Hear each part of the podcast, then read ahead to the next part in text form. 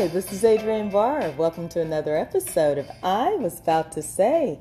Glad you could join me. We're winding down 2020. Thank the Lord. And 2021 is upon us. So I know a lot of people are focusing on charitable giving and um, as we're in these last hours of the old year, and even as we're going into the new year, same applicability for this um, episode on charitable giving. There have been a lot of things that have happened. Um, it's like every kind of perfect storm this year that could happen has happened. So I just wanted to throw out this episode to remind everyone to charitably give, but give with some thought um, because we all have big hearts. I know I do. I have given probably more this year than I have ever given in my life. Um, I'm very thankful to work for a company that um, matches my charitable donations. Yay, yay, yay, shout out. Um, and um, that matters to me. Um, I um, it matters. It matters the organizations to which I choose to donate, and it um, and that's also because I formerly served as an executive director of a nonprofit organization as well. So I'm gonna make this episode short and sweet. But I want to give you some pointers that you may already know, but just in case you don't, to help you as well. Consider some things to keep in mind as you are giving to organizations, regardless of their type. But just keep in mind, make sure that the organization is a 501c3 organization. And I'll talk a little bit more about what that means just in case you don't know. Um, go a little deeper. Look at how that organization spends those funds that you're donating. Um, and finally, look at the programmatic um, reports that they release to show how the funds are actually being used to support the cause to which you're donating those funds to be used toward. So, those are the three factors that I look at personally there are certainly other factors that other people may look at more broadly, but um, those are the three big ones. So, the first, let's talk about 501c3 status. 501c3 is the IRS status that designates an organization as a tax exempt um, federal um, entity that is, appro- that is approved to collect funds.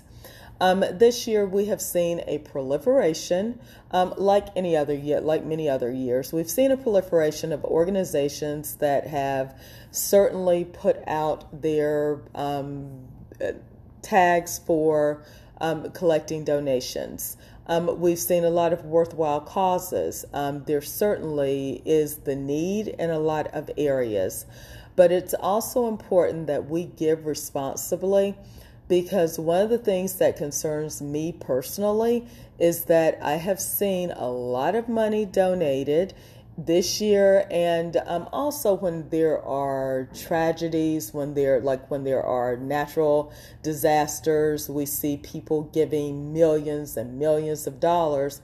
But then we've also seen those stories where no one knows where the money goes after that money, and we'll end up seeing the people who need the money the most. They're the least who are served, and no one seems to know where how all the donations were used. So that's one of the reasons why I am a very savvy person when it comes to donating. I'm not rich, and many of us who donate are not wealthy people. Um, I sometimes scratch my head even when I see wealthy people donating um, at the manner in which they donate, but that's their business. Um, Adrienne Barr donates a little differently. Um, it's important to me to know that my money goes toward the people who I think it they're supposed to be actually supporting. So that takes me to the other piece, the uh, the financial reports, um, as well as the annual reports of the organizations. If they are a legitimate 501c3, they should have, they're supposed to have a certain structure that enables them to get that, stru- that um, accreditation from the IRS.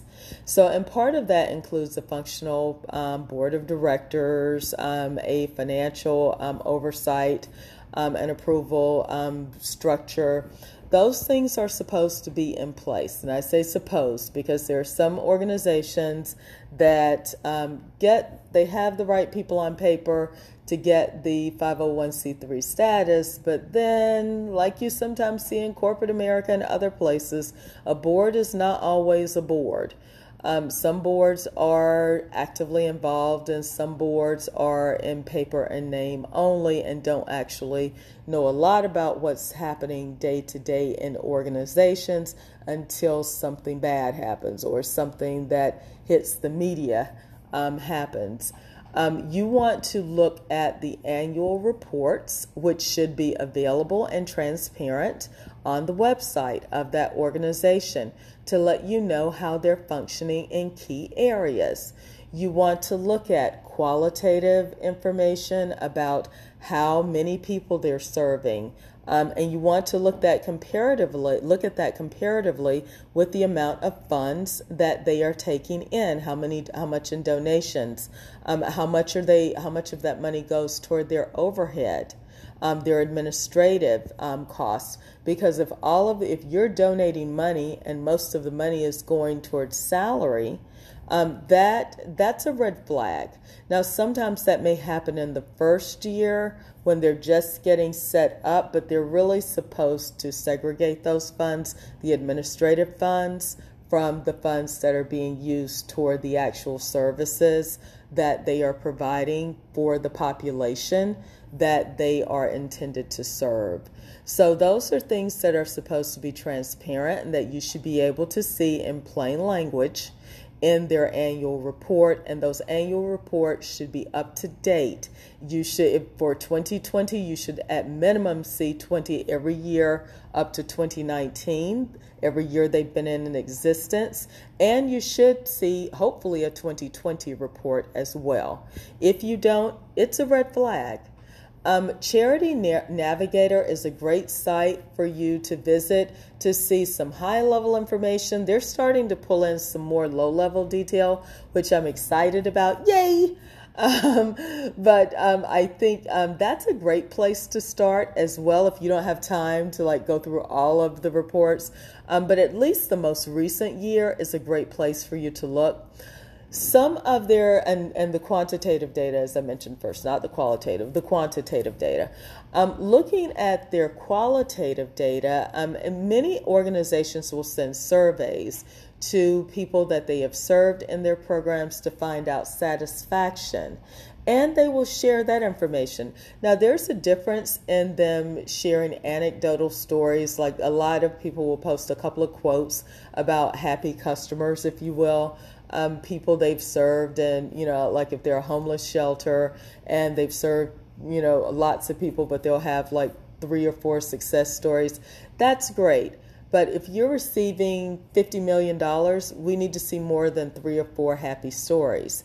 There needs to be more quality, actual qualitative surveys and, the, and more qualitative data that lets us know that you're at, that they are actually working with their consumers and people that they serve to get feedback to improve their programs and that they're not just sitting in a separate tower and programming for people without actually getting input and to improve the services from the people that are actually receiving the services.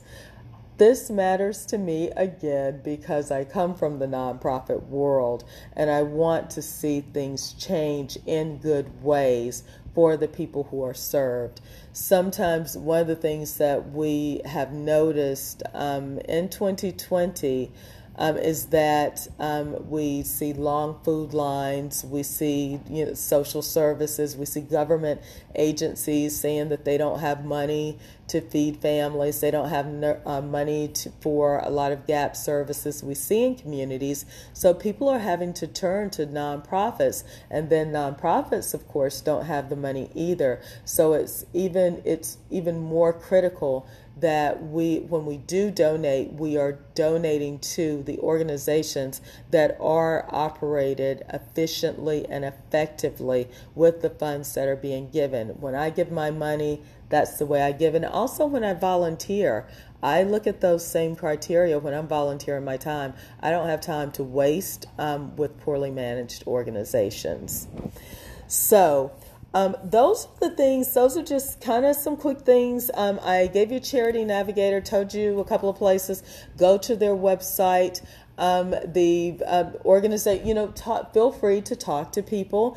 Um, most organizations will have a program officer if you don't understand the report. And most of the time, people are going to be more than happy to talk to you and help you understand reports if there's anything that you don't understand when you review it, when you review something. But I think you'll be able to see the highlights. And a lot of organizations will have an infographic to give you the highlights um, of what they've done over the past year so that you can see that basic and make an informed decision about donating. One last thing that I want to encourage people, both as you're like scrambling for the last minute for 2020 donations, but then going throughout your year next year, donate to a cause or to an or an organization that is outside your comfort zone, outside your usual suspects, if you will, your usual list. Um, I noticed someone um, encouraged an organization that I had never heard of, but I trusted the individual on LinkedIn, and I know that the person is when she rec- when she recommended um, a West Virginia food bank. Um, and um, so I did my normal little quick check on them, and of course they were legitimate. I knew I knew it would be coming from her, but I really encourage people we are in this thing called life together. We are in this world together. We have to, 2020 has really pulled us into our tribes, and it's not just the year, it's been the politics, it's been the way this country has been run. That's all I'm going to say on that, but it is what it is um, and we can't change that. But we we can change that. I'm gonna let me reverse that. We can change that, and one of the ways we can change that is to kind of move away from the tribalism and realize that we're all going to go down one path or the other together. If everybody is just supporting people who look like them, people who have faith like them, people who talk like them, people who are just exactly like them, then you know what? We're not going to survive. We're not going to make it through COVID. We're not going to make it through anything. But if all of us start going outside our comfort zones and helping people who are struggling and they don't fit our little comfort zones, then we might actually be able to make a difference. Part of that in me comes from my my first career in child welfare and some of the things that I have seen having been a frontline social worker in Texas, in Connecticut. And I know people who were grateful for the support and the help I gave them, who were black people, who were white people, who were people of Asian descent, who were people of Latino descent and people who never harmed me but were also but were very protective. And also at times when I quite frankly needed protection sometimes in carrying out my job um, and they were across racial lines. So I do encourage people to you know sometimes just think of think of getting outside your comfort zone and out of your um, usual areas. So that's what I wanted to say about charitable giving on this episode Hope it helps. Hope you'll think about it. Take care.